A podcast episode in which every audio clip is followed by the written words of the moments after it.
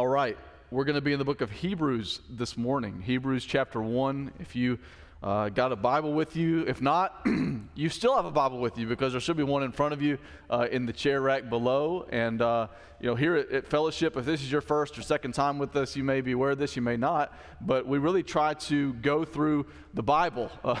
I know it's a real novel idea, but uh, whenever uh, we, we receive the preaching of the word, we really try to stick to the script, which is God's word. And so I find that the best method to do that, just personally, is to go through books of the Bible. Uh, for the last eight weeks, we haven't done that. We with, with a, a, topical series, which we'll do from time to time, but we'll be for the next uh, while right here in the book of Hebrews, and I am pumped about it.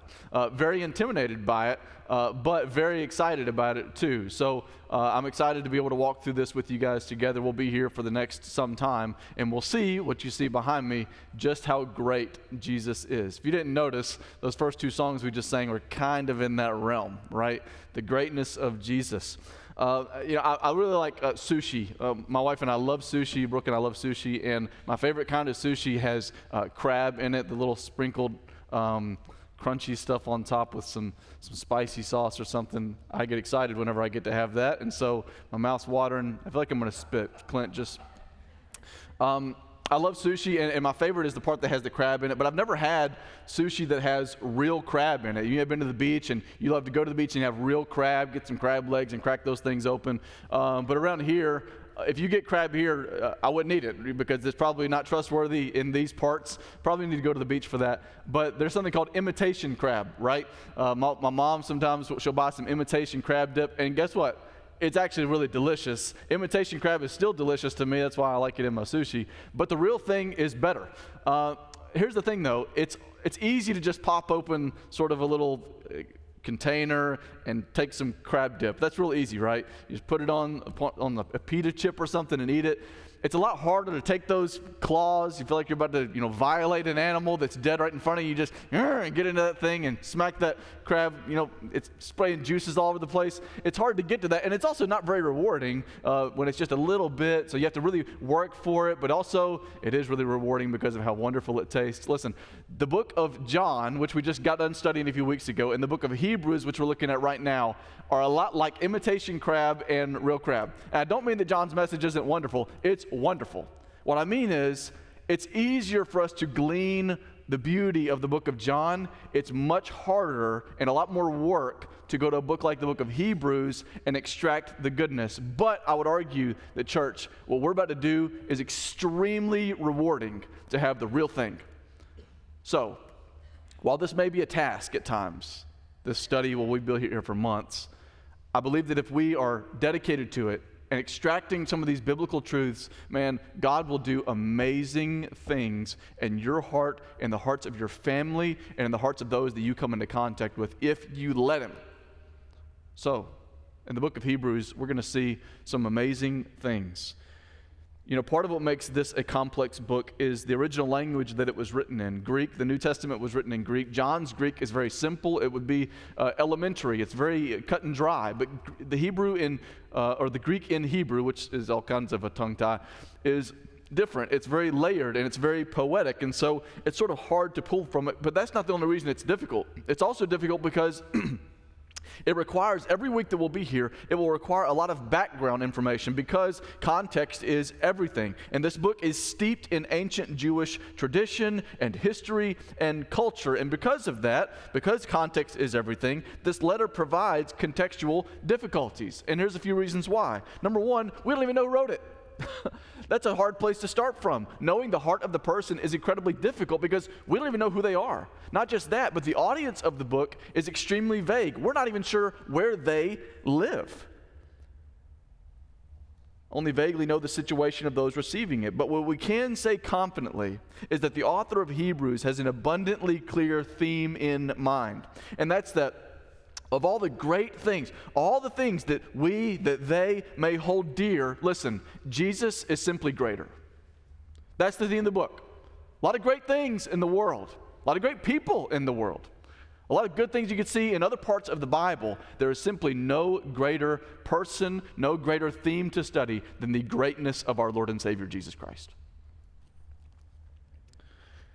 And I'm going to add to that, that as we're going to see in this book, is that life in Jesus is not restrictive, it's liberating. The life in Jesus is not restrictive, it's liberating. And so as we walk through this book, we're going to see that, and uh, I'm excited about what God's going to do. So let's look together, okay? Hebrews chapter 1, we're going to look at the first three verses, and we'll bite off more in the weeks to come, but just by way of introduction, I don't want to bog down. So let's look at verses 1 through 3 together.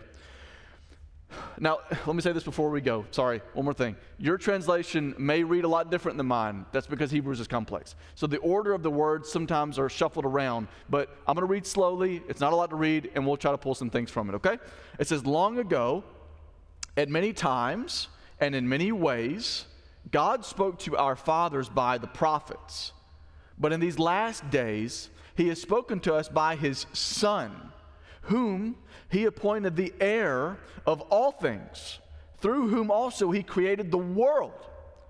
He's the radiance of the glory of God and the exact imprint of his nature. And he upholds the universe by the word of his power. After making purification for sins, he sat down at the right hand of the majesty on high.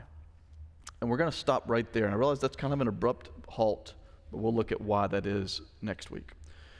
As I said, the author is unknown. Uh, the, the way that the, the language is laid out, it, it's very clear that Paul did not write it. It reads nothing like the letters that Paul wrote. And there's other reasons for why it's really hard to say who else could have written this. We know, though, that this is someone that has written this, is immersed in Judaism, uh, what it means to be a Jewish person. It's, it's called Hebrews. He's writing to a Hebrew audience, likely Christians. That's why we see a lot of Christian themes here. He's writing to believers in, of, of the Jewish community who had converted. And so those that were steeped in their Old Testament Jewish tradition had come to faith in Jesus, these are the people who are receiving this letter. And you're going to see a lot of evidences of that as we go in the weeks to come. We see in this book a lot of frequent quoting of the uh, Septuagint, which is just a, a, fancy way of saying it's the Greek Bible of the Hebrew Old Testament. So there's a Greek translation of the Hebrew scriptures, and there's a whole lot of quoting here, not of the Hebrew Bible, but in this book, a lot of quoting of the Greek Bible, which means put two and two together, you have a Jewish conversion audience that lives in Greek areas, lives in Gentile areas. And so we can sort of accurately say, go throw that map up there if you, if you got it, Greg. I didn't confirm that with you there. Okay, so there we go. All these little dots are churches. And so the ones that you see down in the bottom right hand corner, you may be able to read Jerusalem up there. Those would be the churches in a Jewish context. But all the other ones, the red ones, by the way, are the ones of the churches of the book of Revelation, those seven churches. But all those other churches, whether it be way up there in the northwest in Italy, or maybe closer to where Thessalonica and Philippi are in Macedonia up top in the north, or Alexandria and Cyrene down there in the south on the continent of Africa, what can be said is all these other areas were reached by Gentile people, they were reached by Greek speakers. And so we can accurately say that the audience of the book of Hebrews is not the people in the southeast down there in the little area that would speak Aramaic in what we would know as Israel. No, the audience would be Greek speaking Gentiles in the other areas. They would be behind enemy lines, Christians in a very non Christian world. And for us, that should have some relevancy. So, we're not so different, you and I, basically, is what we're going to see in this audience. You can take that map down now. The Jews and the Hebrews, oh, which would be the same, they traditionally held in high regard angels and prophets and Moses and the law and the priesthood and the sacrificial system of worship. And what we're going to see as we go through this book is that he's going to bring all of those things into play, again, speaking to a Jewish audience in a Gentile world, and say, as great as all those things are the prophets, Moses, the, the law, the priesthood, all those things, they're great. God gave them to us, but Jesus is greater. That's the message, okay? The words better or more or greater appear 25 times in this letter. Greater, more, better. He is better. He's, he's greater 25 times. And so the preaching strategy of this letter is to say that Jesus is greater. And I say the preaching strategy because this book of Hebrews is not really much of a book. And honestly, I would say it's not even much of a letter it's really considered by most to be a sermon or a series of sermons. There's a lot of quoting of the Old Testament here. There, he uses it as a call to response. He gives warnings. It reads like a sermon. And so we're going to call it a letter, but really, I want you to see that this is a sermonic letter where he's trying to call his audience to respond by diving quickly and deeply into the word of the Old Testament scriptures, which we'll get into next week. But this week, we're going to see the introduction of the book's main themes. And I would argue that those main themes are found in the first three verses and are summarized by three simple words or roles of Jesus. And those words are prophet, king, and priest. And you may hear those in succession as prophet, priest, and king, either way. But in the order of our text, we're going to see prophet, king, and priest. And for the Hebrews, each of these words carried immense weight historically and redemptively. When you go and look at their Bible, the Old Testament, those three words, prophet, king, and priest, they have a lot of relevancy. They had a lot of prophets, messengers, but all those prophets brought a word, but the deliverance that they would seek would never last. They had kings, but the kings that they were given were either completely wicked or righteous, but they didn't last, and their reign didn't last. They had lots and lots of priests that brought atonement and brought a sacrificial system that was supposed to appease God, but none of them lasted. And none of those uh, appeasements were eternal in steps Jesus, the greater, who is the greatest messenger of God because he is the mouthpiece of God and the mouth of God, who is the greatest king because he's the king of kings whose reign is eternal. And he's the ultimate high priest whose sacrifice reigns forever. So, those three terms are going to sort of be the, the bank that guides the stream of thought in this sermon or letter. For us, they'll be the words that we use to introduce our time in this book for the next few months. And so the first one, and it's going to be the structure of our outline if you're taking notes this morning. The first one is that Jesus is greater as a prophet. He's greater as a prophet. He's greater than all other voices. He's greater than all other voices. I think this is the first thing that the author of Hebrews is getting at, which is what we see. It's appropriate that this brief introduction begins by looking back, which you'll see in the first few words there of verse 1. It looks back, comparing the back then with the here and now, because this is literally the method of the entire sermon, the entire letter. And so he begins that God could not be known specifically if he had not made himself known. And he did that through the prophets, but also through his son, which is what it says in verse 1. Look at it. It says, Long ago, at many times and in many ways, God spoke to our fathers by the prophets. But in these last days, he has spoken to us by his son We'll pause right there. God making himself known by speaking was really no new thing. And that's what the author of Hebrews is saying is that it's not a new thing that God would make himself known. He's been doing that for a long time. He says in verse uh, 1, the very first terms in the ESV are uh, long ago. The word there is uh, palai, which is where we get, it's, it's P A L A I, is our way that we would see it. It's where we get the word for uh, paleontology, which is the study of dinosaurs and fossils. It means the study of what existed way, way, way, way, way back then. And that word for long ago is the word for way, way, way, way, way, way, way back then. Okay? What the author of Hebrews is saying is, God's been speaking way, way, way back then. For a very long time, God has been speaking long ago, dating all the way back. While in English, the first word is long ago, in the original language, that's not the first word. The first words of this sentence are two words, and they or it's, it's and. It was just three words, one word and, and then this word, and they both start with a, a common prefix in our language, and that's the prefix poly. You guys know the prefix poly, P O L Y. It means many, and that can be uh, polygon, which is a, a shape with many sides, or polyamorous, which means love of, of many things or people, or Polynesian, which is many, many good sauces, right? if you don't go to Chick fil A, then just repent. That's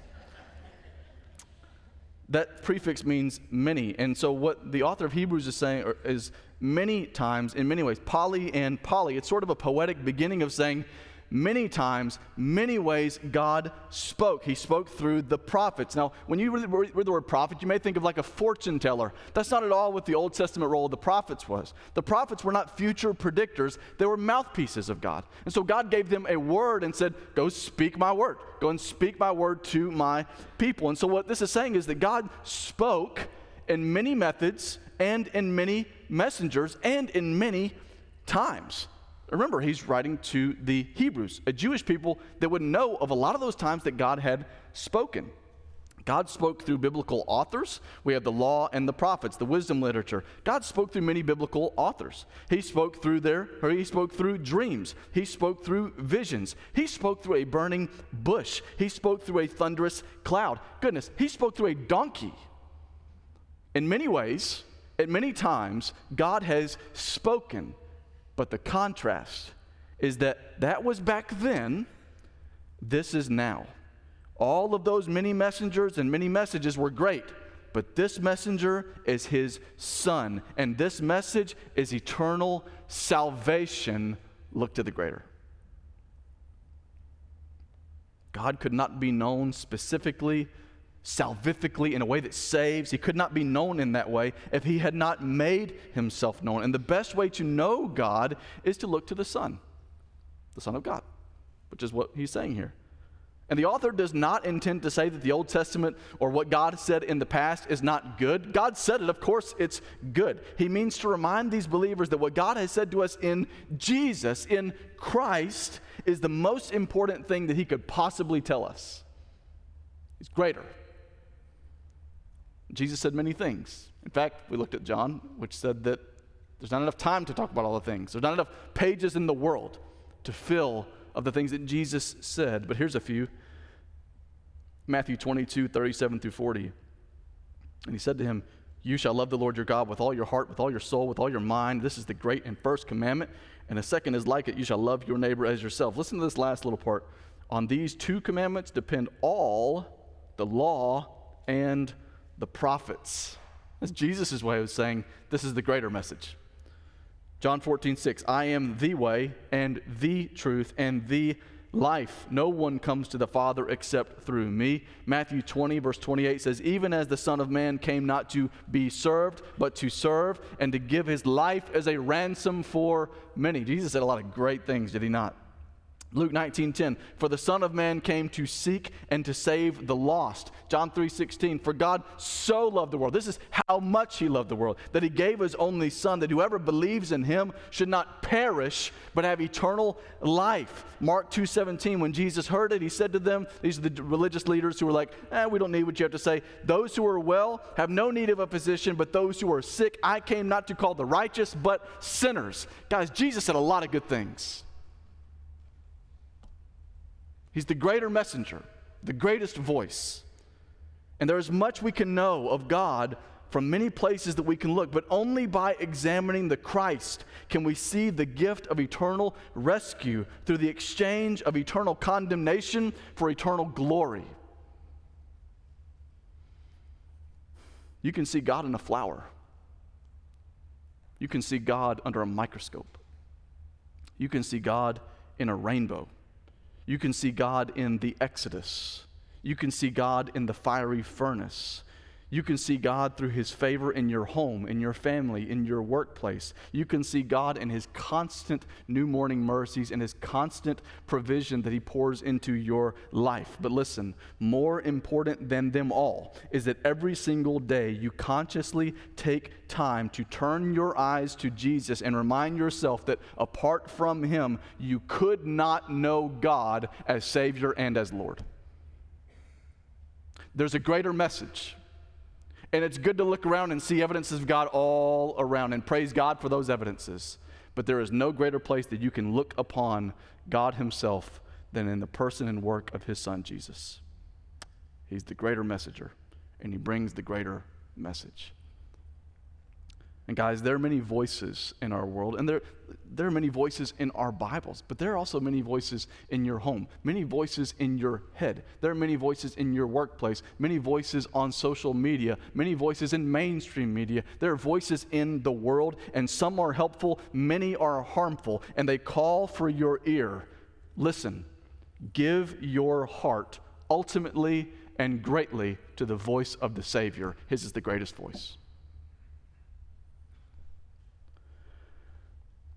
And as prophet, we see that his voice is greater than all other voices.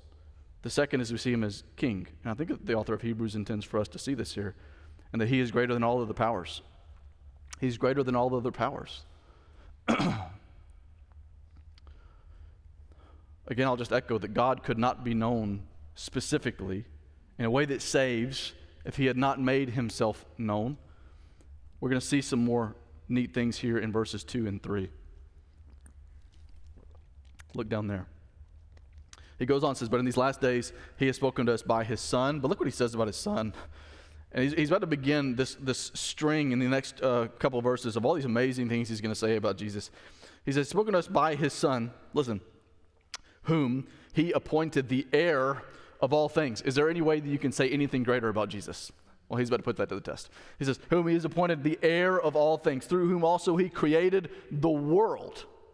He says, He is the radiance of the glory of God and the exact imprint of his nature. He says, And he upholds the universe by the word of his power. Now, that's something pretty great. Man, he's on a tear right now, speaking as highly about Jesus as he possibly can.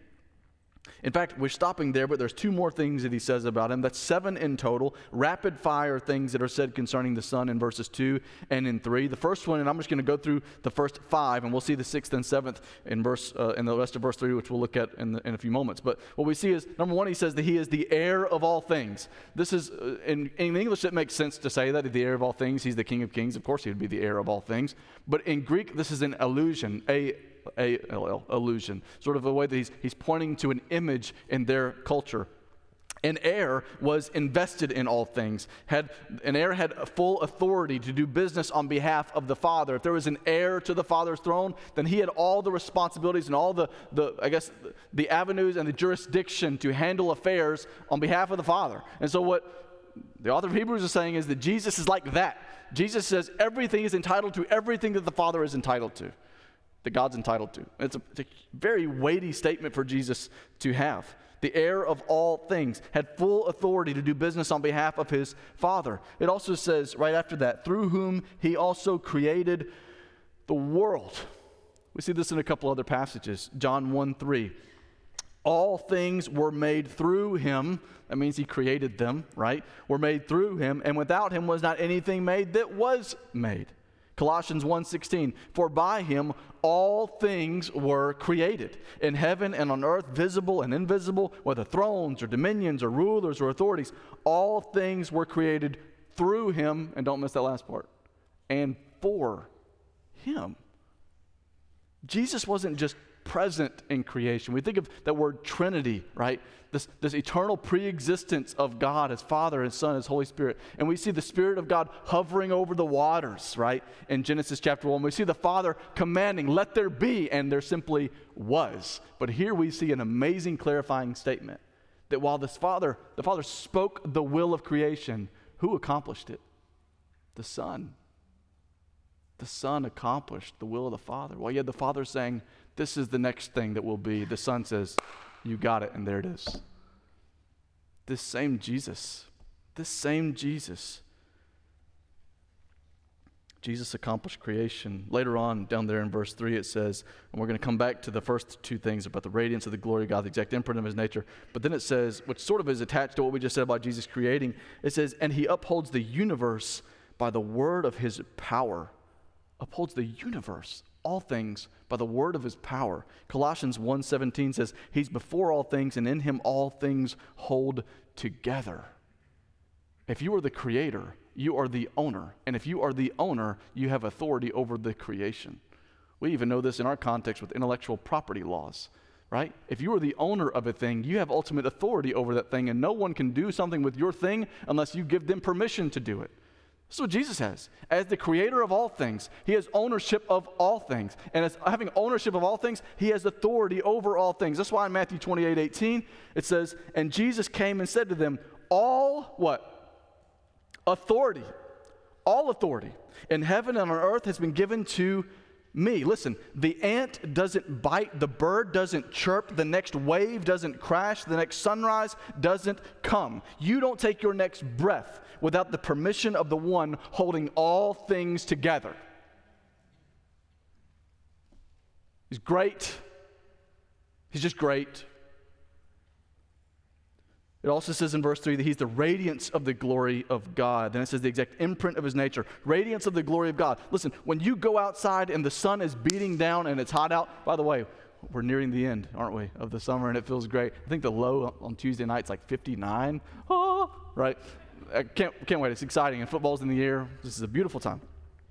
God's mercies, right? Listen, when we talk about the radiance of the glory of God, when you go outside, the sun is, is beating down and it's hot out. You know what you don't do? You don't walk out your door and be like, man, it's hot. Who's got a heater around here? Who's, who's got the heat on? You don't, you don't do that, right? What do you do? You say, man, the sun is beating down. You know why? Because it's unmistakable. There's no other possible place that that kind of heat can come from. You know the signature of the sun, do you not? You don't look around and say, man, what is that? Somebody have something going you look up and you say, It is hot outside today because you know the signature of that sun. You've never touched the sun. You can't even really fix your eyes on the sun without going blind. But you know its heat. You know the radiance of our sun. And this is what the author of Hebrews is saying. He says, You know the source is self evident, unmistakable. It can only be of one origin. So it is with the Son of Man. So it is with Jesus. What the outdoor heat is to the sun, Jesus' visible manifestation is to the invisible God. Unmistakable, self evident, there can only be one origin. Man, I can't wait to see him. It says he's the exact imprint of his nature. The word for imprint is, is not just an impression, it's a, it's a mold. Okay? This is the word that's being used here. It's like a, a mold. They would use it as like a casting. The word would be a casting to use to stamp on coins. And so, uh, if you want it, the, all coins to look the same, you have to create an impression, a mold, and say, if we stamp all these hot pieces of metal with this mold, it'll turn out the same way every time. That's the exact imprint. Whenever you go to the orthodontist, they may take an imprint of your teeth so it's as, it's as if they have your teeth with them, right? They can stay in your mouth, and yet they've got this thing. By the way, the first time I ever did that, I have a terrible gag reflex. I was, but that's what it does. It creates a perfect mold. And so they can take that with them and say, we know exactly what these teeth look like. We can create this perfect structure because we have it a perfect imprint. This is exactly what the author of Hebrews is saying. Jesus isn't just part of God, He's not just a kind of a a representation. Listen, we have, you may be a pretty accurate imprint of your father or of your mother, but no one on this earth is the exact imprint of their parents. No one. We can look pretty close. We cannot look exactly. Jesus is the exact imprint of the Father of the God, which means that when we have Jesus, we have God. You know what I'm saying? He's kind of like, no, he is the exact imprint of his nature. When you've seen or heard or read Jesus, you have seen or heard or read God, not just a symbol, not just a lesser manifestation of Him. And I think that this is a really hard thing for us to wrap our minds around. In our minds, I think we put, of the Trinity, I think we put the Father in an elite class, right? We put Him in an elite special place, and we say, well, you know, the Son is. He's sort of a step down, maybe. The Spirit is maybe a step further down. That's just not true. That's not true. They're equal in essence, equal in nature. They are all equally one God. I don't ex- understand that, but that's the reality. He, in essence, he is his God, his exact imprint. Different in role or responsibility, same in nature. The Father isn't a more elite kind of godness than the Son. The Spirit isn't a lesser form of godness than the Father. Colossians 1:19 says, "For in him, that's Jesus once again, listen, all the fullness of God was pleased to dwell. It's stunning.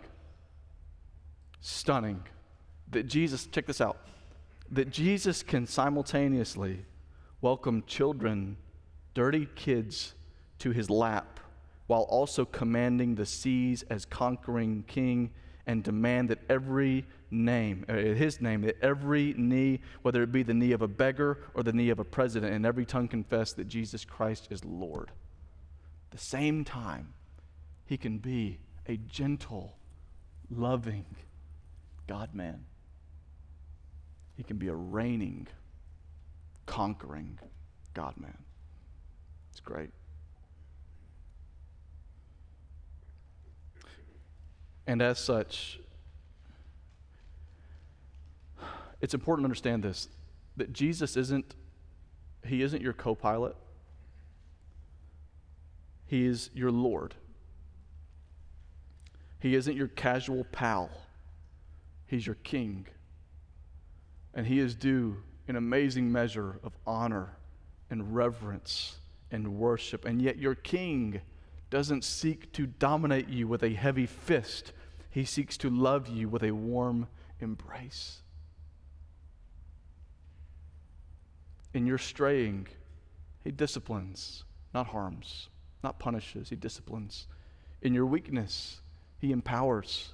In your sickness, He heals. In your brokenness, He restores. In your doubt, He proves faithful. In your anxiety, He gives rest. In your sin, He forgives. And in your debt, He paid it all.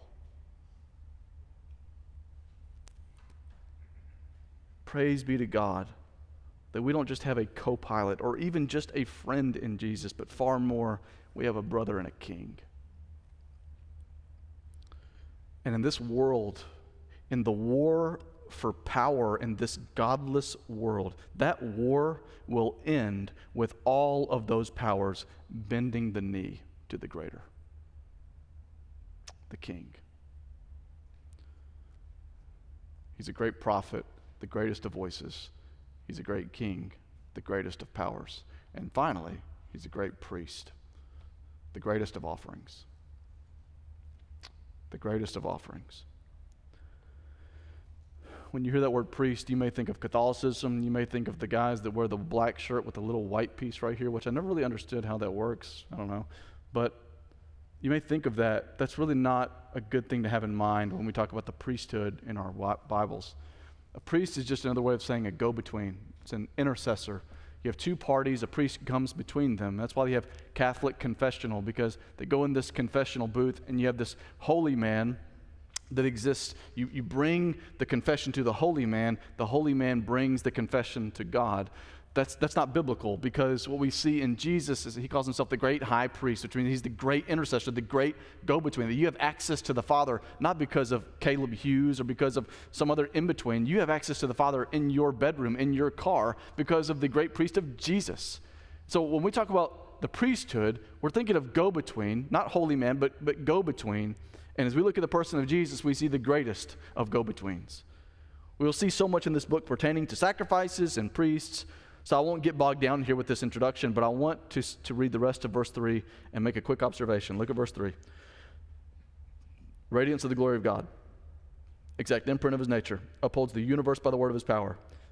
After making purification for sins, he sat down at the right hand of the majesty on high.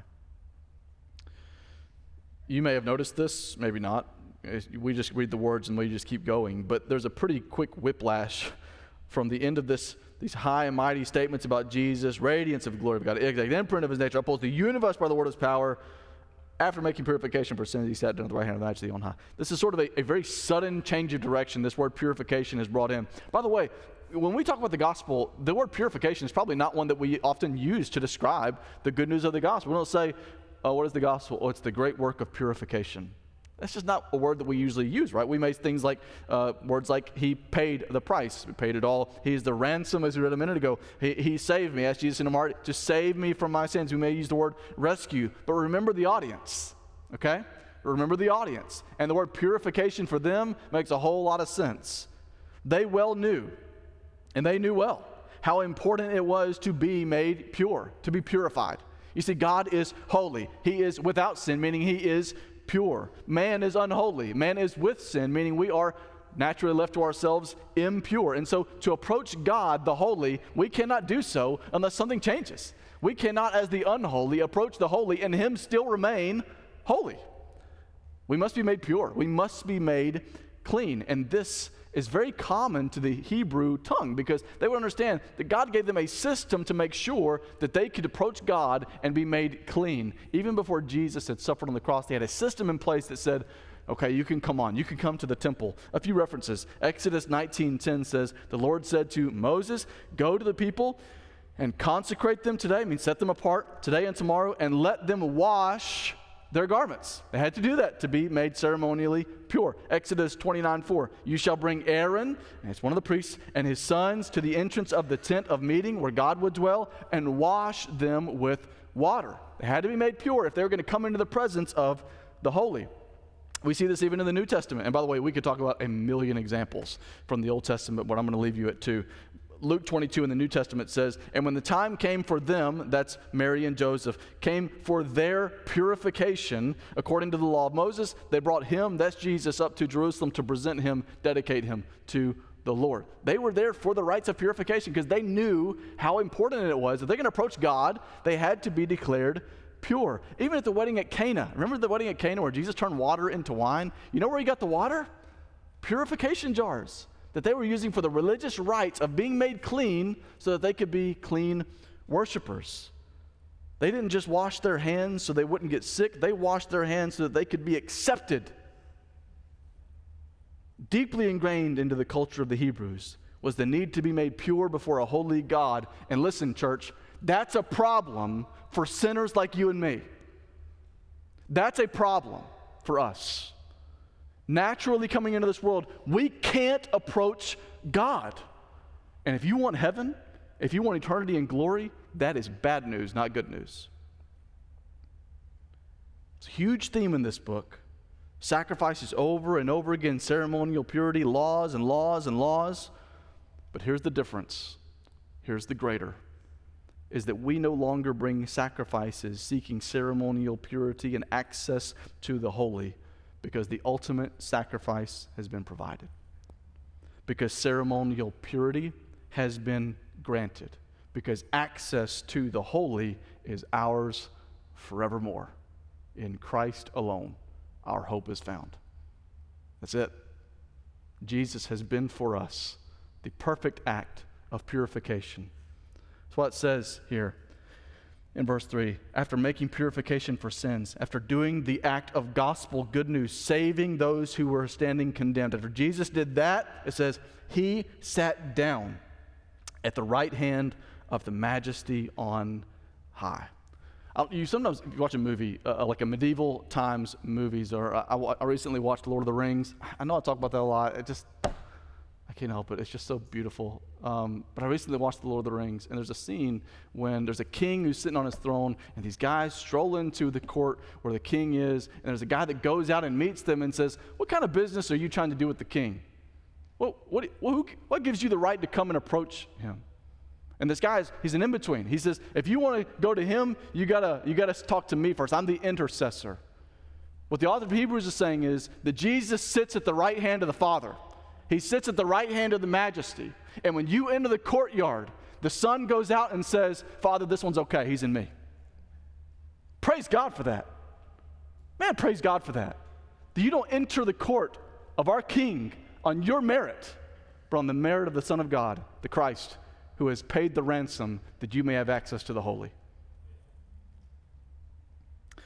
The intercept, the great the gatekeeper, if you will. It's Romans 8:34. Man, write this one down says, Who is to condemn? Christ Jesus is the one who died. More than that, who was raised, who is at the right hand of God, who indeed is interceding for us. It's like that verse was written to be in this book, is it not? He's interceding for us.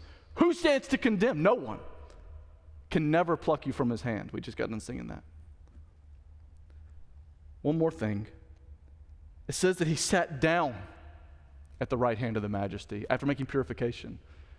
Priests, they did not sit down after making purification because they weren't done yet. We're going to look at this in chapter 10 much later. But it says that the priests, the Jewish priests, they stand up every day and they go to work. They got sacrifices to do. And Jesus is a different kind of priest. While the other priests, they stand up and they got to go make the sacrifice. They got to go to work. They got to go to work. They got to go to work. You know what Jesus said when he paid the price? It is finished. And he took a seat. Because your sacrifice is not one that every day has to be paid. You don't have to bring an offering. You don't have to make yourself right with God. Jesus said, It is accomplished, and He took a seat because of this. Paid in full.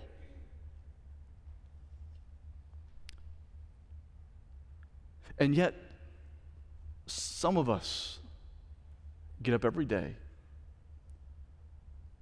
and we go out there and we try to earn it.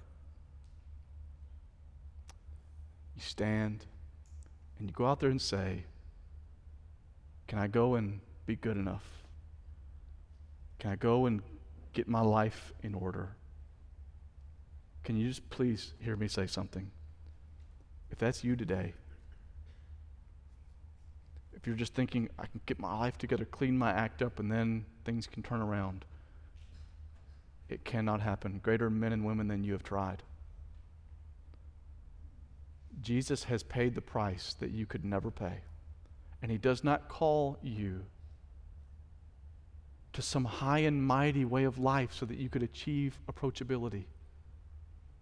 He has paid it all and taken a seat. And what he wants from you is to lay hold of the sacrifice and say, My sin, not in part but the whole, was nailed to the cross. I bear it no more. In the mess of this world, it is well with my soul. There is no offering that you could offer that would gain you more love, more acceptance. And guys, I think, and I was really thinking with this message, it's so introductory and it's so meaty and it's so doctrinal heavy. Where do we arrive at the end of the day, taking something home and saying, This is what I latch on to today? And I think that this is it. So please, give me your heart.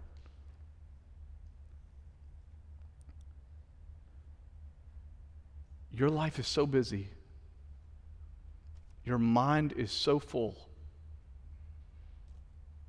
Your heart is so pulled.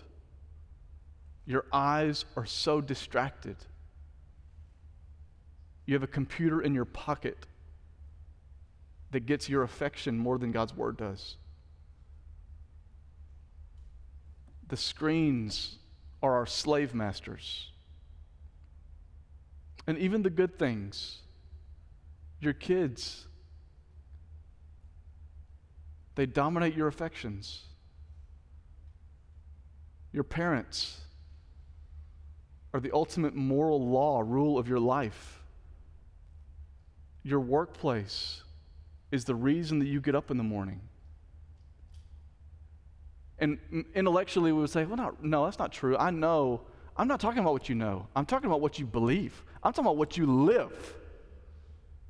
I don't care what you know. I'm talking about what you make clear to the Father every day with every thought and decision and affection you have. What's the truth? And while we are pulled to and fro, and all those things are important in your life, don't get me wrong. But listen, there is something greater that you are to do with your life than wake up, go to work, get the kids fed, feel miserable at the end of the day because you haven't been religious enough, go to bed and wake up and do it all again the next day. That is a worthless existence, and God has created you for so much greater. And the greater is by placing your trust not in your ability to earn it, but trust in the fact that Jesus has earned it and wake up each day not saying, I have to go and do this, and this is demanding me. You can go and say, Nope, the first and foremost, the funnel, the filter through which I'm going to see all other things today is I'm a child of God, and I want to honor Him in my workplace, in my parenthood, in my reading habits, in my what I see with my eyes, my screen time, my affections, the way that I speak, the way that I think, in all things. Is Jesus greater? Is He the greatest influence? Or is He just add on? The tag that we put at the end of the day and say, I didn't quite measure up. Good thing there's grace. That is a miserable way to live. And I'm telling you that God created you for something greater.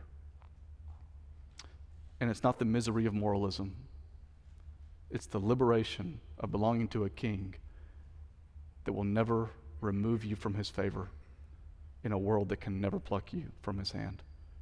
And if you've never told him that you want to be his and given your life to him, let today be the day.